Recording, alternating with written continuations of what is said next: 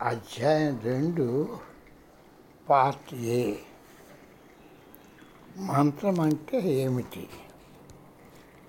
నేను పంతొమ్మిది వందల యాభైకి చెందిన ఒక పాత కారులో స్వామీజీతో ప్రయాణం చేస్తున్నాను.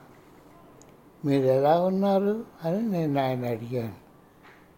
నాకు మీరు లోటు లేని లోటు అనిపించింది.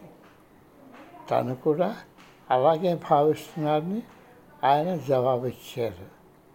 కానీ ఆయన ఇప్పుడు ఇక్కడ ఉన్నారు కాబట్టి ఇంకా కలిసి ప్రయాణించడం మొదలు పెడితే బాగుంటుంది. ఎంతో దూరం ప్రయాణం చేయవలసి ఉంటుంది.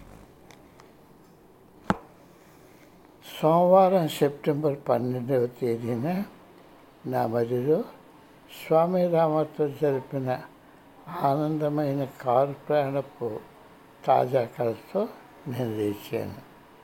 ఆ రోజు ఆయన్ను కలియడానికి కుదుర్చుకున్న సమయం కాబట్టి అక్కడికి చేరడంలో నేను ఆలస్యం చేయలేదు. చికాగోలోని ఆయన గృహానికి కారు నడుపుకుంటూ పై దేశాల్లోనున్న గత రెండు సంవత్సరాల నుండి ఇప్పటి వరకు జరిగిన సంఘటనలు నెమరు వేసుకున్నాను. చర్చి ధర్మశాస్త్ర కోవిదు ఇంగ్లాండ్లో దెయ్యాలున్నాయన్న ఇళ్ళలో దెయ్యాలను తొలగించిన ప్రముఖ వ్యక్తి రెవరెన్ జాన్ పియర్స్ సెకండ్స్తో నాకు జరిగిన సంభాషణలు నా మదిలో మెరిగాయి సామాన్య శక్తులకు అతీతమైన ఆధ్యాత్మిక భక్తుల శక్తుల గురించి భగత్ భక్తుల గురించి చిలిపి చేస్తే జయాలను ఎలాగ అదుపులో పెట్టుకోవాలో మానసిక శక్తులను సూటిగా గుర్తించగలిగే ప్రాక్దేశాల తత్వజ్ఞానం గురించి మేమిద్దరం ఆలోచనలను పంచుకున్నాం. ఆదివారాల్లో ఆధ్యాత్మిక తత్వ నిరూపణకు నిర్దిష్టమైన సభలకు నా భూత ప్రేతానిష్ఠురాలైన అమ్మమ్మతో వెళ్ళిన కథల గురించి మాట్లాడుకుంటూ నవ్వుకునేవాళ్ళం. అక్కడ పిశాచాలను తన మానసిక శక్తితో అల్పులోనికి తెచ్చి రోగులను నయం చేయడం నేను చూశాను. అమ్మమ్మకు పిశాచాల బారి నుండి నయం చేసే శక్తి భవిష్యత్తు ముందుగా తెలిపే శక్తి ఉంది. నా తొమ్మిదో ఏట బడిలో తక్కువ మార్కులు వస్తుంటే నువ్వు ఒకరోజు విదేశాల్లో ప్రయాణించి ఎన్నెన్నో సభల్లో పనిచేసిస్తామని ఆమె చెప్పిన జోస్యమని జాన్ ఆశ్చర్యపోయాడు. లండన్ పట్టణంలో ఒక సాయంత్రం భోజనం చేసి నేను జాన్ ఆయన తోటలో వేరుస్తున్నాం. నేను త్వరలో నా దేశానికి తిరిగి వెళ్తున్నాను. జస్టిన్ నీకు చైతన్యంపై కూతురు ఉంది కాబట్టి నువ్వు ఆటోబయోగ్రఫీ యోగి చదవాలి అని ఆయన పట్టుపట్టారు పంతొమ్మిది వందల ఇరవై సంవత్సరంలో పశ్చిమ దేశాలకు వచ్చిన హిందూ సన్యాసి పరహంస యోగానంద గారి కథ గురించి మీరు రావి చెప్తున్నది. పంతొమ్మిది వందల ఇరవై సంవత్సరంలో పశ్చిమ దేశాలకు వచ్చిన హిందూ సన్యాసి స్వామ పరమశ యోగానంద్ గారి కథ గురించి ఆమె చెప్తున్నది అని నేను ఆశ్చర్యపోయాను. అవును అది చదువు. దానిలో నీ క్రైస్తవ విద్య సంస్కారానికి ఆశ్చర్యం గొలిపే అనుబంధం కూర్చే భాగాలు ఉన్నాయి ఇలాగే నాకు కూడా మానసిక చైతన్య పరిధులు పరిశీలించాలని ప్రాగ్దేశాల ఆలోచనలు ప్రయోగపూర్వకంగా పరిశీలించాలని తృష్ణ ఉంది. మన గేసరిక్ష అందరిలోనూ ఈ అస్థిరత్వం ఉంది అంటూ ఆయన చికిరించారు. వసంత ఋతు సెంట్రల్ లండన్లో ఉన్న పురాతన దుకాణంలో ఈ పుస్తకం కొనడం నాకు గుర్తుకు వచ్చింది ఆ పుస్తకాల దుకాణాలని ఆ పుస్తకం చదవడం మొదలుపెట్టి వేసాను ఆ దుకాణం మూసే సమయంలో ఇక వెళ్ళిపోమని యజమాని చెప్పాడు. దానిని సొరంగ రైలు మార్గంలో ఇంటికి వచ్చే దారిలో చదివాను. చికాగోకు విమానం తీసుకోగానే మూడు దినాలలో నమిలేటట్టు దాన్ని చదివాను. ఒక గొప్ప యోగి పశ్చిమ దేశాలకు వచ్చి యోగ శాస్త్రాన్ని శాస్త్ర పరిశోధకులతోనూ శాస్త్రవేత్తలతోనూ పంచుకుంటారని యోగానంద్ గారు ముందుగానే చెప్పారు. ఆ యోగినే కలిసే దారిలో వెళ్తున్నానని నేనేమాత్రం ఊహించలేదు.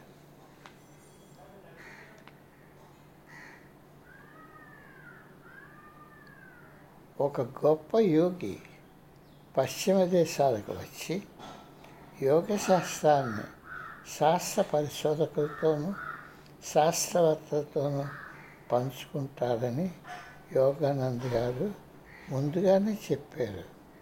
ఆ యోగిని కలిసే దారిలో వెళుతున్నానని వెళ్తున్నానని నేనేమాత్రం ఊహించలేదు. అప్పు చేసుకొని తెచ్చిన నా కారు బంజరుగా వదిలివేయబడ్డ పొలాల మధ్య ఉన్న పాత రెండు అంతస్తుల మేడ ముందు ఆపాను.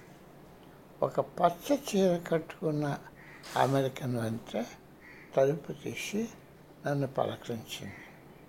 ఆమె కోరినట్టుగా నా బూట్లు విప్పి హాల్లో వేచి ఉన్నాను. ఆవిడ తిరిగి వచ్చి మేడ మీద స్వామి రామ గదికి దారి చూపింది. కొంచెం తెరుచుకున్న తలుపును మెల్లగా తట్టి లోపలికి ప్రవేశించాను. గది ఊదొత్తుల వాసనతో నిండి ఉంది. అది గాలి శుద్ధి చేయడానికి అది నాకు ఇష్టమైన ఊదొత్తి అని ఆ వాసన పట్ల నాకు కుతూహలాన్ని చూసి స్వామి రామ అన్నారు. ఒక కుర్చీలో కూర్చొని ఆయన నన్ను పరిశీలిస్తుందాన్ని గమనించాను. కొద్ది క్షణాల తర్వాత సైకిక్ ఫినామినా నీకు తృప్తినివ్వదు అని ఆయన అన్నారు. నేను తొట్టు తొట్టుపాటు పడిపోయాను. ఇంతకుముందు హాలండ్ ఇంగ్లాండ్లో ఉన్నప్పుడు ఈ విషయం నాకెంతో ఆసక్తి కలుగజేసింది.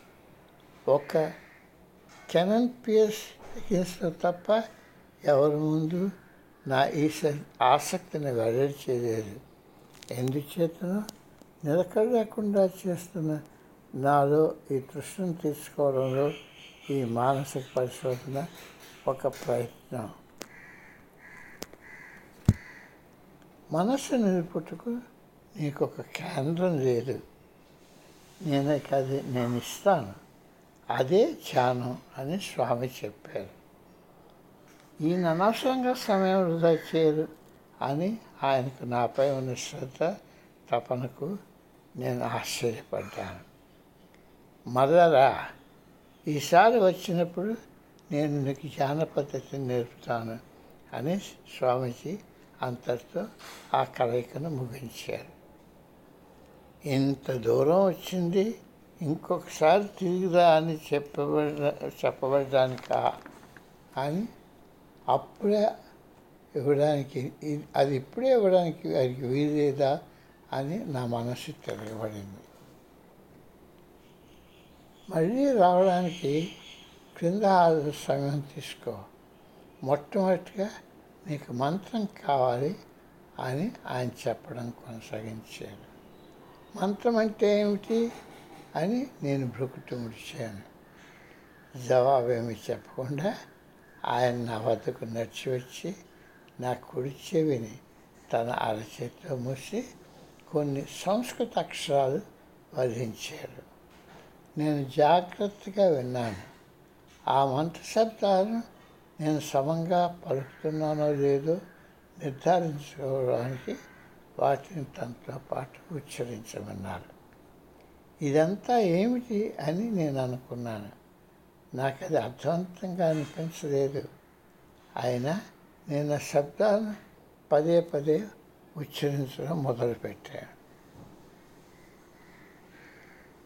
ఓ వాటిని సరిగ్గా పలుకుతున్నావు అని ఆయన ఆనందించారు ఒక కాగితంపై నాలో కాలక్రమేణ ఏర్పడే మంత్రాక్షరాల ప్రత్యేక గుణాలను ఆయన వేగంగా వ్రాసారు ఆ కాగితం చదువుతుంటే సంభవ సాధ్యమైన విషయాలతో తలమునకలయ్యాను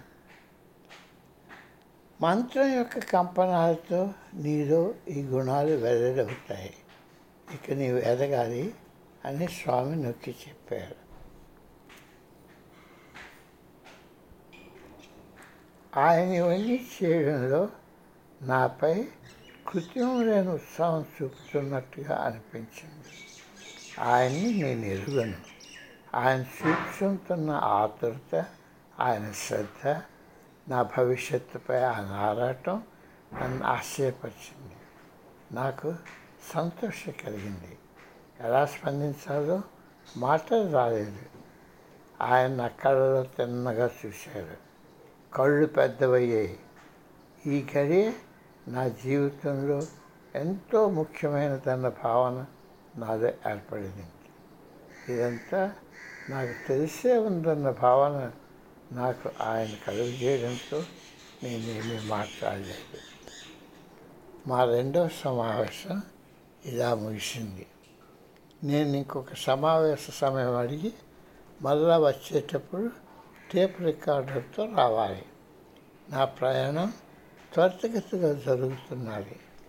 గంభీరవదనం చూపకుండా ఆయన సత్యనిష్ట ఉద్రిక్త లేకుండా తన సహజ ధోరణిలో అవసరమైనంత వరకే ఆసక్తి కలిగిస్తున్న ఆయన పనితీరుకు ఆశ్చర్యచకితుణ్ణి అయ్యాను. సెమినార్ ప్రభావంతో నా భవిష్యత్తు గురించి కంటున్న కలలకు తోడు ఇప్పుడు ఈ మంత్రం అన్న చిక్కు ప్రశ్న తోడైంది. క్రింది హాలకు వచ్చాక ఆ వనితను నేను మంత్రంతో ఏమి చేయాలి అని అడిగాను. ఆవిడ చిరునవ్వు నవ్వుతూ ఓ మీరు నేర్చుకుంటారు రండి అని తన సహజ ధోరణి సమానించి బయటకు దారి చూపించింది.